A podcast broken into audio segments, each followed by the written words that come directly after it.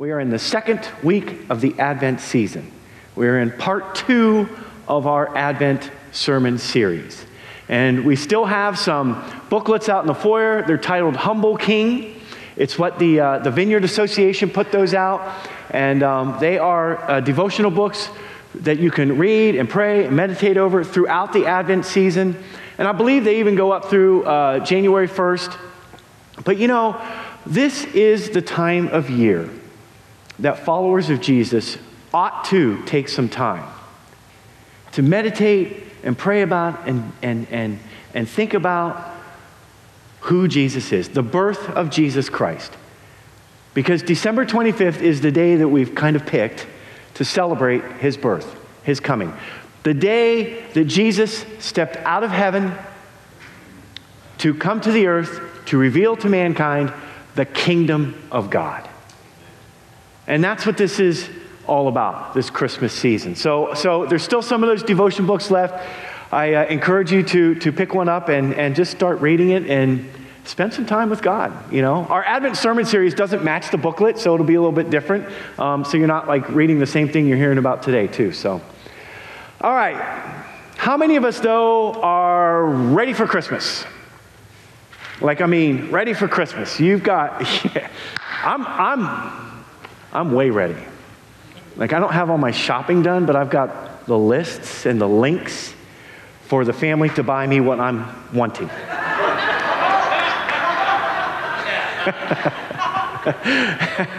Actually, I have all their stuff. Um, my love language is giving, so, so I, I, I enjoy giving things to people. Um, but, you know, like you're so ready, you've got your tree up, you've got the lights all around the house, you've got all this stuff going on, and you are so ready. You've even got all your shopping done. I mean, like, like you're that ready. All you need is just a little more extra tape and some bows. But, you know, the Christmas season can be tough for some. This year, we're dealing with what are we dealing with now? We're dealing with a recession. We're dealing with, is anybody just, is anybody dealing with the price of groceries? Like, my goodness, we have two teenagers and like, you know, our son is six four, so like the groceries are gone before they're even out of the bag when they get home. yeah. I mean, it's ridiculous, right? Gas prices are a little bit lower than they were, but I'm, I'm sure as soon as we get closer to the traveling season, they'll go back up. And then, of course, we're ramping up for another election season. That's going to be exciting, right?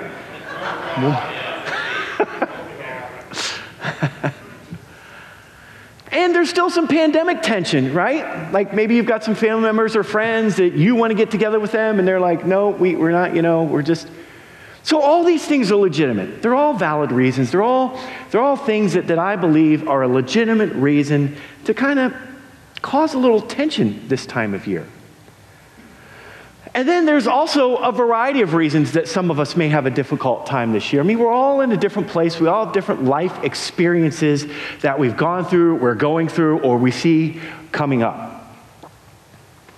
And that's why today, what we are going to look at is that no matter where we are at in life as a follower of Jesus, we have reasons to celebrate. We have a reason to celebrate, but we have reasons within that reason to celebrate. So, who here, and don't raise your hands, I don't, I don't want to unless you're like, you're so into Christmas you want me to know. Yes, Caprice. But, but who here is, is ready to celebrate Christmas? Like you are just ready.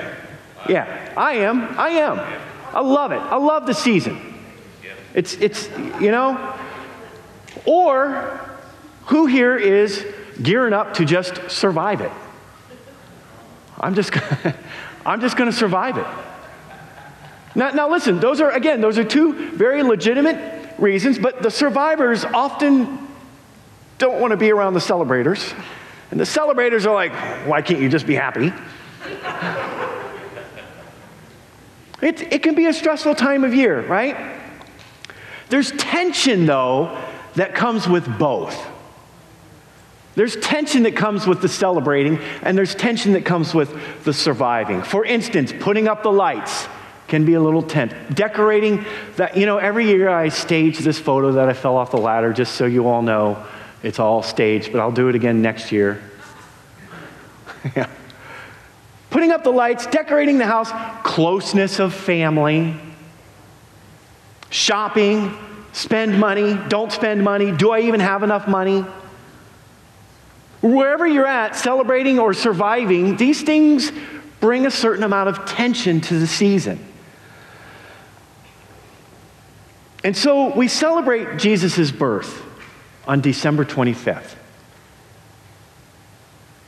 And so, what I want to ask is how many of us actually take time on that day to honor our Savior? Like, do you take time to thank Jesus? Do you take time to say, Happy birthday, Jesus? Do you set some time apart from the busyness of the day to say, Jesus, I am so thankful that no matter what's going on in my life, you are there for me. I thank you, Jesus. I mean, think about it. He stepped out of heaven to spend time here on earth so that we could get a better understanding of the kingdom of God. And not only should we just celebrate his day once a year, we should be celebrating it every day, 365 days out of the year. And so we're going to look at some of those reasons why we should be able to do that. But before we do, I want to read my all time favorite Christmas story. So when I when I talk about during the Christmas season or the Easter season, I take time to actually slow down a little bit and meditate on the reason. Right? Like this is my story that, that, I, that I look at and I spend time thinking about and putting myself in there and just in awe and wonder. And so I'm going to read it. I'm going to read it pretty fast. It's up on the screen, but I'm also going to interject a little bit. And, and I just want to give you just a little something to think about. And then there's a snippet in the story that we'll kind of use to kind of segue into the sermon. But it's, it's Luke chapter 2, starts in verse 8. That night there were shepherds staying in the, in the fields nearby, guarding their flocks of sheep. Suddenly an angel of the Lord appeared among them, and the radiance of the Lord's glory surrounded them. They were terrified. But the angel assured them, Don't be afraid. He said, I bring you good news that will bring great joy to all people. So, first of all, this is good news that will bring great joy to all people. But the shepherds are terrified. So, this angel of the Lord, what exactly did he look like? I mean, like, he's radiant, it says. I mean, could they, did they have to shield their, I mean, how bright was he? How tall was he? Did he come walking up? Did he come down? What did this look like? Because they were terrified. And so I look at it like this these shepherds, they weren't afraid of anything. They stayed all night to guard their sheep. So they weren't afraid of other predators, they weren't afraid of thieves, they weren't afraid of chasing people or animals away from their flock. And here they're terrified. They're shaking in their, in their, in their shoes, right? And the angel says, I bring you great, great news that will bring great joy to all people. The Savior, yes, the Messiah, the Lord, has been born today in Bethlehem, the city of David. And you will recognize him by this sign. You will find a baby wrapped snugly in strips of cloth lying in a manger. Suddenly, the angel was joined by a vast host of others, the armies of heaven. These aren't just fluffy little cherubs that are playing harps. These, these angels are described as the armies of heaven, filling the sky, praising God and saying, Glory to God in the highest heaven, and peace on earth to those with whom God is pleased. Just take a second. What do you think all of that looked like? To me, that's a crazy scene. When the angels had returned to heaven, the shepherds said to each other, Let's go to Bethlehem. Let's see this thing that has happened, which the Lord has told us about. They hurried to the village and found Mary and Joseph, and there was the baby lying in the manger. Now, this is the part that I, I like to think like, like, how fast did these guys go? Did they have their lanterns? Who was trying to out jockey who to get there first? They jumping over, jumping over bushes and just running and running and running to go see this thing because, first of all, there's this huge angel of the Lord, and then a vast armies of heaven were singing and glorifying God, and they said, The Savior, the Messiah of the world, has been born today, and he's over in Bethlehem. And they want to go see this. So they run over there. Let's go see this thing. They hurried to the village, and there he was, lying in the manger. After seeing him, the shepherds told everyone what had happened and what the angel had said to them about this child. All who heard the shepherd's story were astonished, but Mary kept all of these things in her heart and thought about them often. The shepherds went back to their flocks, glorifying and praising God for all they had heard and seen. It was just as the angel had told them.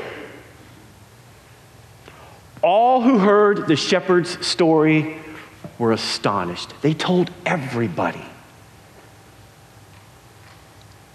They told everybody. So, like, here's what happened Something happened that night that awakened or stirred something up deep within their souls, deep within their spirit man.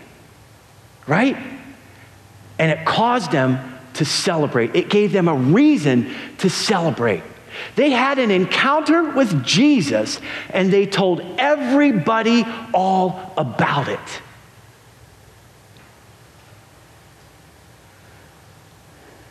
That's what an encounter with Jesus will make a person do.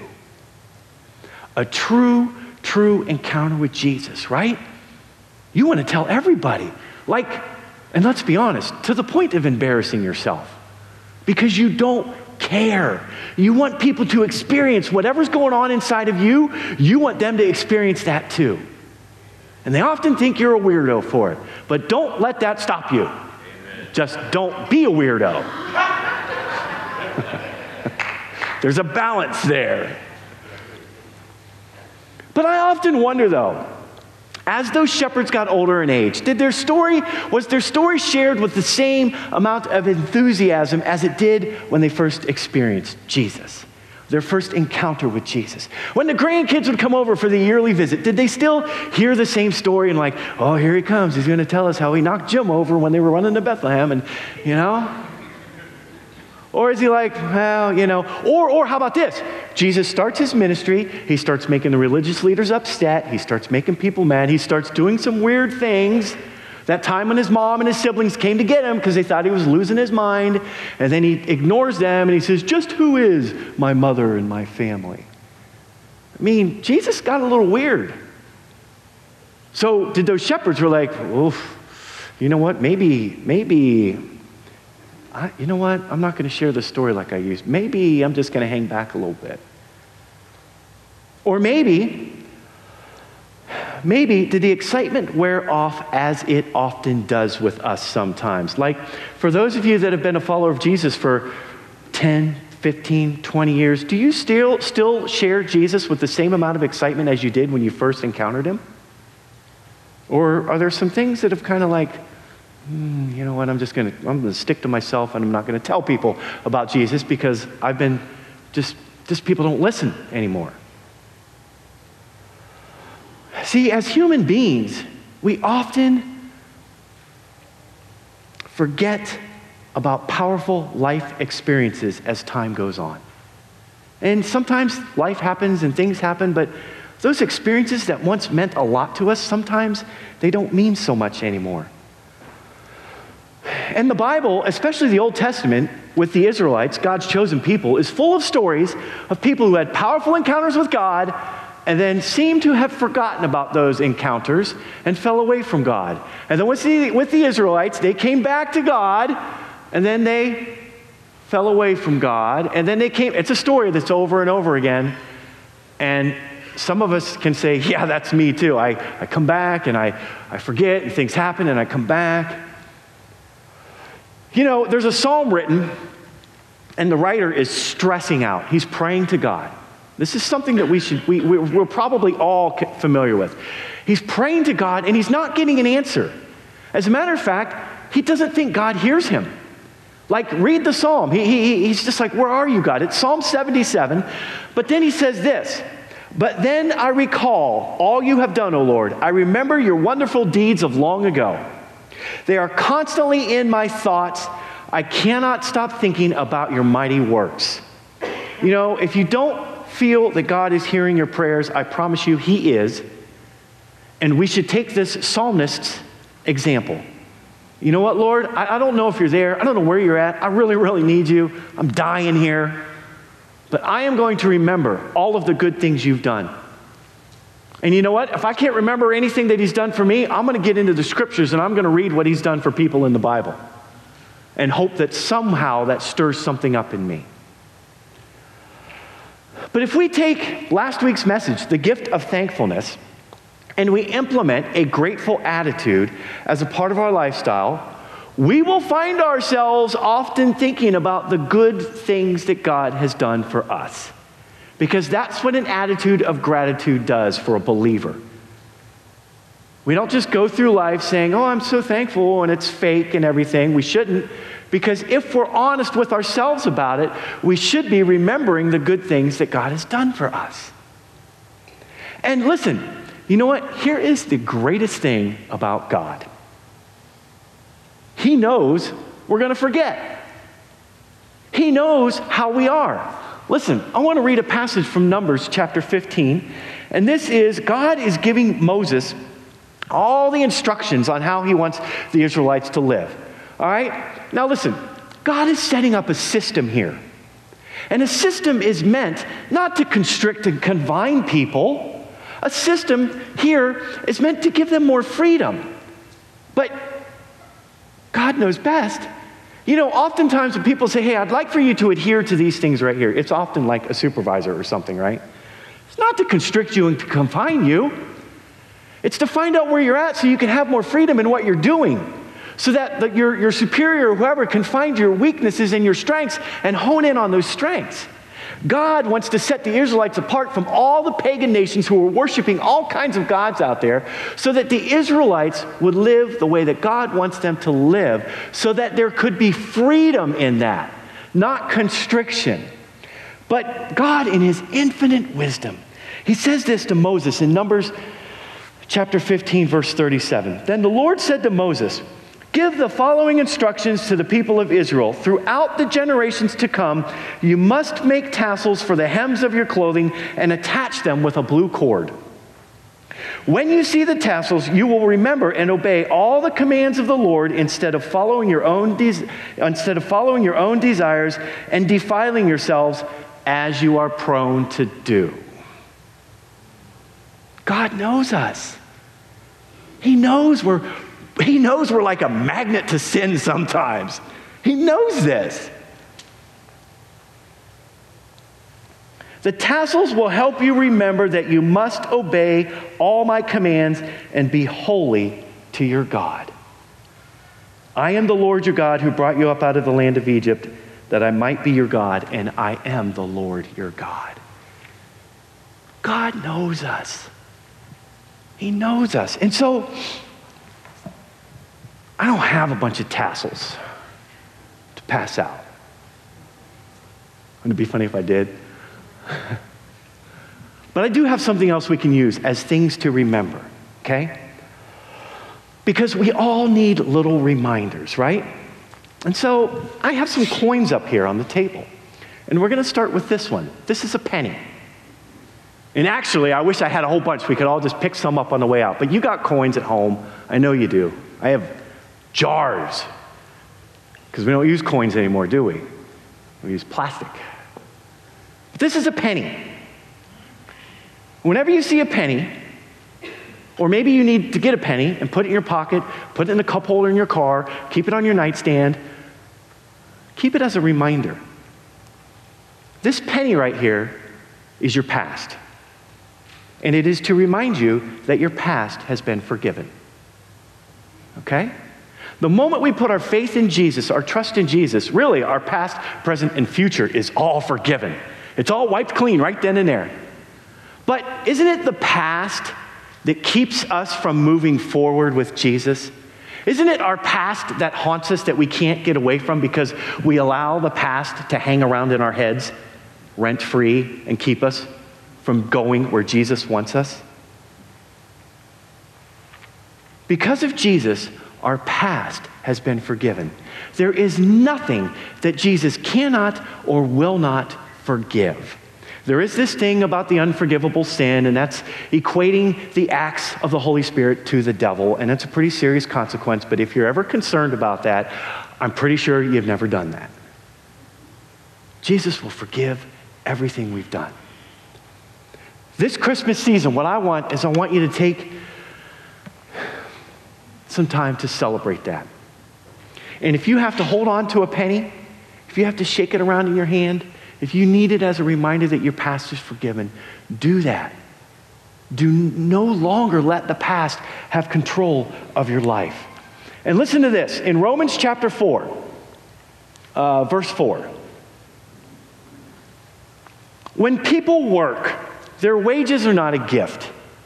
When you get your paycheck, do you go up and thank your boss and you say, hey, thanks so much for that? Wasn't expecting that. No, you worked for it, right? It's not a gift but it's something they have earned. But people are counted as righteous not because of their work, but because of their faith in God who forgives sinners. David also spoke of this when he described the happiness of those who are declared righteous without working for it. Oh, what joy for those whose disobedience is forgiven, whose sins are put out of sight. Yes, what joy for those whose record the Lord has cleared of sin. There is nothing we can do to earn forgiveness. It's free, it's a gift. And that's what this penny is a reminder of. This is the Apostle Paul writing to the church in Rome, and he's quoting King David from Psalm 32. Go to Psalm 32, and you'll read that part there. Forgiveness is a gift that only Jesus can offer us, and that is reason to celebrate. He has rescued us from darkness and He has brought us into the light of His kingdom. Whenever you see a penny, use that as a reminder to celebrate the gift of forgiveness that only Jesus can provide. All right? That's the penny. Now I have a nickel.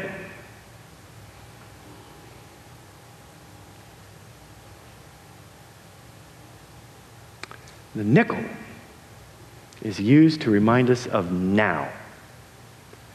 Right now, as a follower of Jesus, the Holy Spirit lives within me. And I know if you're not, if you're here and you're not a follower of Jesus, that might sound a little bit weird, but just hang with me for a minute. The moment we put our trust in Jesus, the Holy Spirit now lives within us. That's where all that stirring and giddiness and joy and happiness, and I want to tell everybody about Jesus, comes from. That's the Holy Spirit.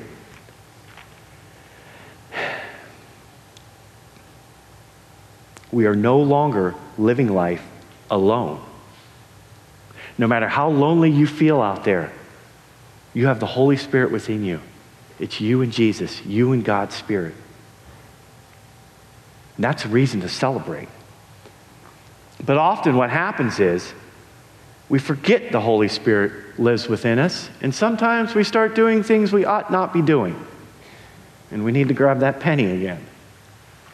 But here's what happens. Also, maybe we have a rough chapter in life, you know, and we're struggling and we're, you know, we're barely making it, and we forget to rely on the Holy Spirit.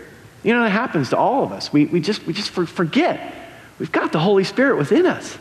He's with us. He's here to help us. He's, he empowers us. He gives us the power. And sometimes we need a little reminder of that. And that's what the nickel is for. But oftentimes, when we forget that, we feel like God is distant and we begin struggling in life.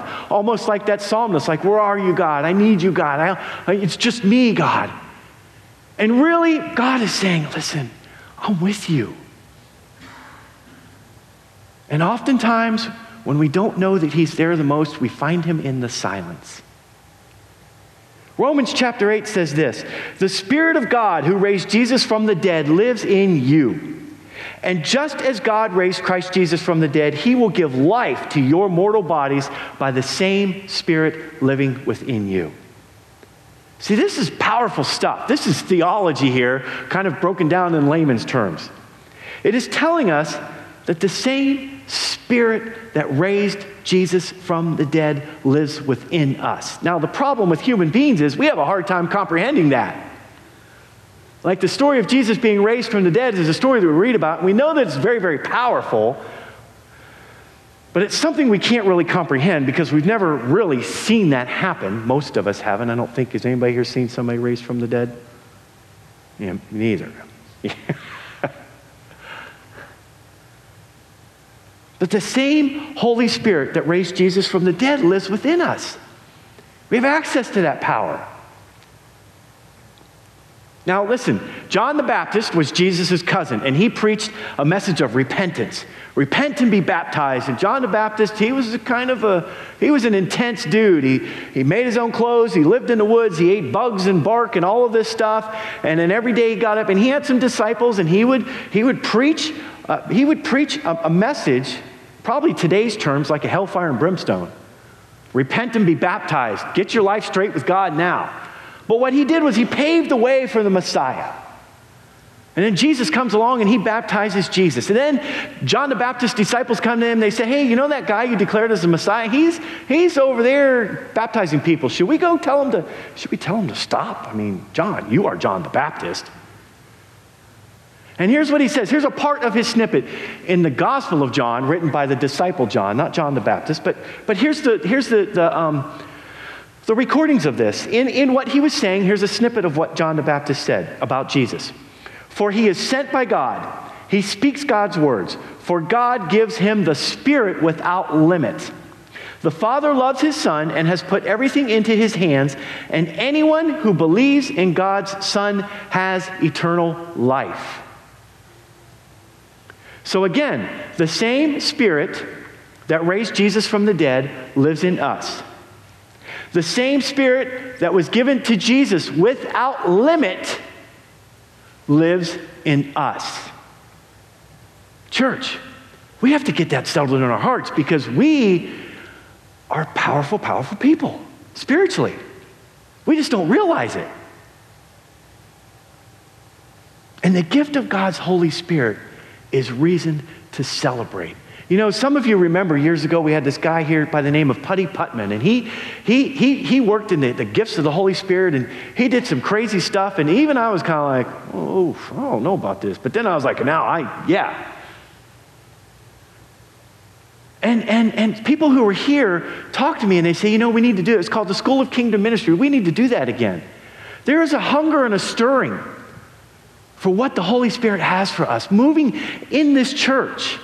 And we, we're going to do that again. I'm just trying to figure out how we're going to do that. But we have the same Holy Spirit that raised Jesus from the dead, the same Spirit that was given to him without limit, is available to us. And that gives us a reason to celebrate. That is what tells us we can do all things through Christ Jesus who gives us the strength. And so from here on out, the nickel if you need that reminder that you're never alone, you have God's Holy Spirit living within you. Use the nickel as that reminder. Now, let's move on. What's the next one? The dime. It's the smallest of the coins, but it holds a little more value than the first two. The dime is to remind us of our destiny that our eternal destination after we put our faith in Jesus is already determined. If you're a follower of Jesus, you've been forgiven of your sins, you have a personal relationship with your Savior, then you have a place reserved for you in heaven. If you believe that Jesus Christ was the Son of God and that God raised him from the dead, you shall be saved. That's what the Bible says in the book of Romans. So we have a reason to celebrate that our destination in heaven is with Jesus. And in John chapter 5, Jesus said this I tell you the truth. Those who listen to my message and believe in God who sent me have eternal life. They will never be condemned for their sin, for their sins, but they have already passed from death into life. You see, the things that haunt us, that this penny is a reminder of, is what keeps us from remembering that we're no longer under the condemnation of our sinful nature. We are freed from that. We already were freed from that. We just didn't know it until we put our, our faith and trust in Jesus. We are no longer under of, you know what? No matter how many things you struggle with, if you've got addictions, if you've got things that, that, that you, you keep falling back and forth and back and forth, you're not under the condemnation of sin. You're a follower of Jesus, you're a child of God. He's walking this out with you too. And the more you draw close to Him in your struggle, the easier it's going to be for you to overcome that because someday you will. Can't tell me that people like to struggle.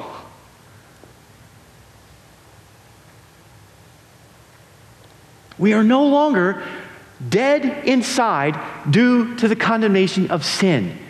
We have eternal life living within us. And if that isn't enough, let's read a passage from Romans chapter 5, which says this For the sin of this one man, Adam, which, can I just stop for a minute here? Who was the one that ate the fruit? Eve.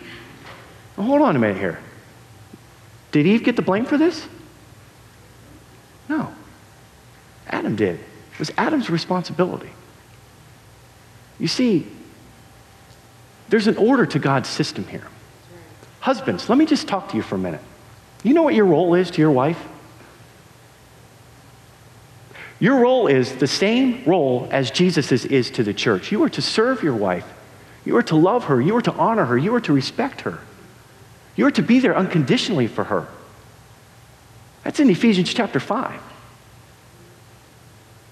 The man was given the dominion. The man is the one who's responsible for things. But when things work out in the order, man and woman live together in harmony. But if it's done in the order that God had designed it to be done,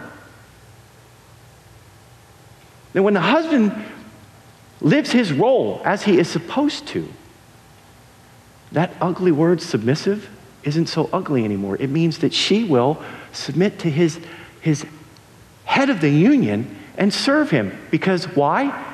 He is serving her. All right, just, just back off that for a minute. I'm serious about that. Listen, you know what? Eve gets a bad rap. We always talk about Eve ate that fruit and Eve did this and Eve did that, but you know what? Adam got the blame. Adam got the blame. But that's besides the point. Listen, because of that, though, Adam, the sin of this one man, Adam, caused death to rule over many. You know, they were given, again, again, you know, rules and, and, guidelines are not meant to constrict us. If done from a loving heart, if done in the right manner, they are there to give us more freedom. Adam and Eve had all this stuff in this Garden of Eden, in this paradise to eat and choose from. And God just said, just not this one tree. But then, of course, they did. And it brought sin into the world and it caused death to rule over many. But even greater than that is God's grace and his gift of righteousness. For all who receive it will live in triumph over sin and death through this one man, Jesus. Even if you struggle with things in your life, as a follower of Jesus, I want you to know that you are not being condemned for those struggles. Jesus might be trying to convict you a little bit, but he doesn't want you living in that struggle. He wants to see you out of it. And that's where the Holy Spirit comes in at. But oftentimes in that struggle, we forget where our destination is. It's in heaven. God's gift of righteousness is Jesus, his Son, the Savior of the world who takes away our sins when we invite him into his life, when we listen to his message and believe in him. It's a gift. All of it is a gift.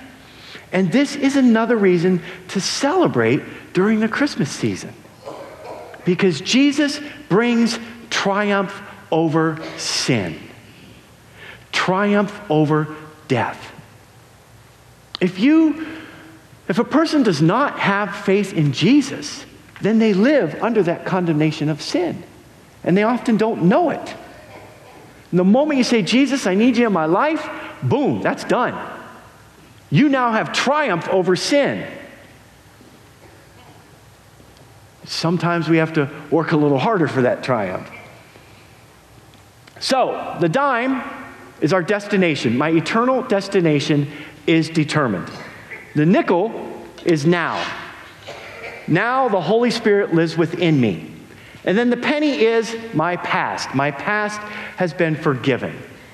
Now, we got one more coin, the big one of them all, the one we all like, right? Because four of them make up a dollar. The quarter. All right? The quarter stands for spiritual growth. This one's kind of a biggie. All right? Now, in Matthew chapter 13, we got all the verses on the screen, but it's too much to type out. But because actually, what I'm about to tell you is, is, a, is a sermon series in and of itself. So I'm just going to break it down real quick. Jesus tells this story about a farmer who's scattering seed. All right? And the seed lands on four different types of soils. Okay? And out of all those four different soils, only one was good enough to produce a bountiful crop. However, it was a crop beyond imagination. It was like Jesus said 30, 60, not, you know, it was, it was a crop among crops. And see, the seed that was being scattered represents the Word of God. As followers of Jesus, it's not our, our, it's not our um, role to change a person. It's not our role to point out their sin. It's not our role to try to, uh, you know, get them to stop doing things and this and that and the other. It is our role to love them and to plant seeds of encouragement, maybe a challenge, maybe an invite to church. An invite, you know, an invite to church is a seed. You do it enough times, and they're either going to one of two things. They're going to get sick of it and come, or they're going to say, you know what, maybe I should come. When you say somebody to somebody who's struggling, a coworker or something, hey, you know what? I'll pray for you. Hey, if you don't mind, I go to a small group at my church, and, and, and if you don't mind, we'd love to pray for you. That's planting a seed. That's telling somebody that you have something that they need. And then if your prayer changes their life, guess what happens? Man, that seed comes to life. But, but this story, this farmer scattering seed, and it lands on four different types of soil, okay? But in that story, only one soil was fertile enough for seed to flourish, for the crop to be bountiful. Only one. One, weeds grew up with the, with the crops, and, and those are the cares of the world that choked it out. The other, the, uh, the soil was shallow, and when it grew up, the sun scorched it and it died. Those are, those are the, the, um, it's the hard times of the world that just, you know, when we get smacked really hard with life and we just, we, we fall away. And then another one, the birds came and picked it up, and that was the enemy, took, it, took that seed right out of that person's heart. And then another one was the bountiful crop, the fertile soil. Well, one out of four equals what? A quarter. A quarter. Listen to this. Here's some stats for you. According to Jesus, only 25% of people who hear God's word produce good fruit. Only 25%. The other 75% struggle in life or fall away from the faith. In a nutshell, that's what, that's what that story is all about. One in four people will actually respond accordingly to God's word.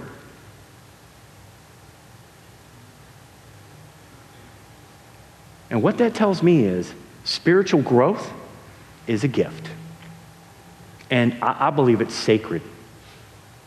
I believe spiritual growth is a gift from God and it's sacred because it is a supernatural process of growth that takes place within our spirit man in response to God's Holy Spirit. You're reading the Bible and something pops out at you and you respond accordingly. Maybe I should stop doing this. Maybe I should start doing that. Maybe I could kind of kind of dive into that. Maybe I should pray for somebody more. Maybe I should give more invites. Maybe I shouldn't keep my faith to myself. You know, whatever it is. But that's spiritual growth. Maybe you're here and you're listening to a sermon and something clicks. Maybe it's a worship song and just something clicks. Maybe it's a conversation with somebody. Maybe it's, uh, you know, doing life in a small group and something just starts clicking and, and, and you start changing a little bit on the inside because of what it is that you heard. That's spiritual growth. Only one in four people, according to Jesus, will respond accordingly to his word. Isn't that crazy? The fact that we can supernaturally change in response to God's word is a reason to celebrate. We become better people for it. The things we struggle with, the mundane state we may find ourselves in, the want and the drive to be a better person, or simply Jesus calling us into a better place spiritually is a reason to celebrate. And so we'll, we'll wrap all this up with this. What if we kept all four of these coins with us? Right? The penny, the nickel, the dime, and the quarter. Just put them, put them on your dresser, put them on your nightstand, put them in the bathroom, put them in your cup holder, keep them in your pocket, you know, whatever. What if we kept them as a reminder that we have reasons to celebrate every day for what Jesus does for us. You know, if you're struggling with forgiveness, find the penny. Find it. Keep it in your pocket. Keep it. In, you know, I'm a fiddler. I always have to have something in my ask my family. I get it when I'm driving. I have something. Keep a penny, man. Hold on to it. Rub it a little bit. You know, when, when you start getting those thoughts that you're not forgiven, find that penny. Or if you need a reminder that God's Holy Spirit lives within you and is always with you, especially when you feel the most loneliness, get a nickel. Find the nickel. If you need a reminder that your eternal destination is in heaven, you know, these are all things that the enemy will use to distract us and to mess us up. Oftentimes we need these reminders. I really messed up. maybe I'm not going to heaven. Maybe I'm so bad, I'm not going. No. If you messed up and you're still a follower of Jesus and you're not, you know, giving him the finger and stuff, you're going to heaven. He'll work this out with you. Really. So find that dime. Or maybe you've been following Jesus for a while and you just feel like things have plateaued. You know, the excitement isn't there. I'm just I'm not changing. I, I, I, want some things to change. I, I struggle with some certain things. Get a quarter. Roll it around. Keep it in your pocket. Keep it somewhere. Because the quarter is a reminder that you don't have to stay the way you are. With the right heart, you can grow spiritually. Because it is Jesus and only Jesus that we have a reason to celebrate his goodness every single day of the year. Amen? Amen. Let's pray.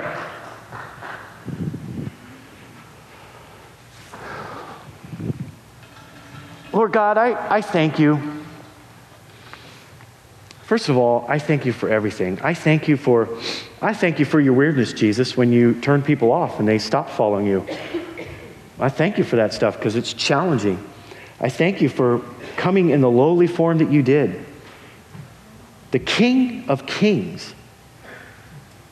You didn't come with a carpet rolled out for you. You came in the lowliest of forms and you have everything that we need. And I want to pray, Lord God, that, that anybody that struggles with any of those areas, I want to pray that as we head into a time of worship, God, that you speak to them, that you, you give them, you know what? I'm going to start with the quarter. I'm going to start with the quarter, and I'm going to pray, Lord God, that some spiritual growth starts today, right here, with some people. And the penny, the nickel, the dime, whatever it is that they need, starts becoming a reminder that I don't have to stay in this place. And I want to encourage you, too, to, to read the Gospels right now as, as, as, a, as a part of Advent. Focus on Jesus. If you didn't get one of those Humble King booklets, get one today. I have a feeling that Jesus is going to speak to some of us this Advent season more clear than he ever has in your life. And you are going to experience spiritual growth. I, I that's just a word for somebody here. So, uh, Jesus, I thank you for that. And um, man, we love you. We pray these things in your name. Amen.